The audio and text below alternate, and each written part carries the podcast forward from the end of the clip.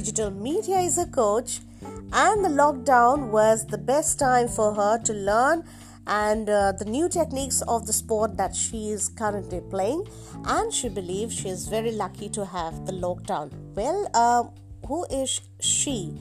You've got to wait till Friday to know more about this athlete and a very interesting conversation coming up on Breaking Barriers. Stay tuned.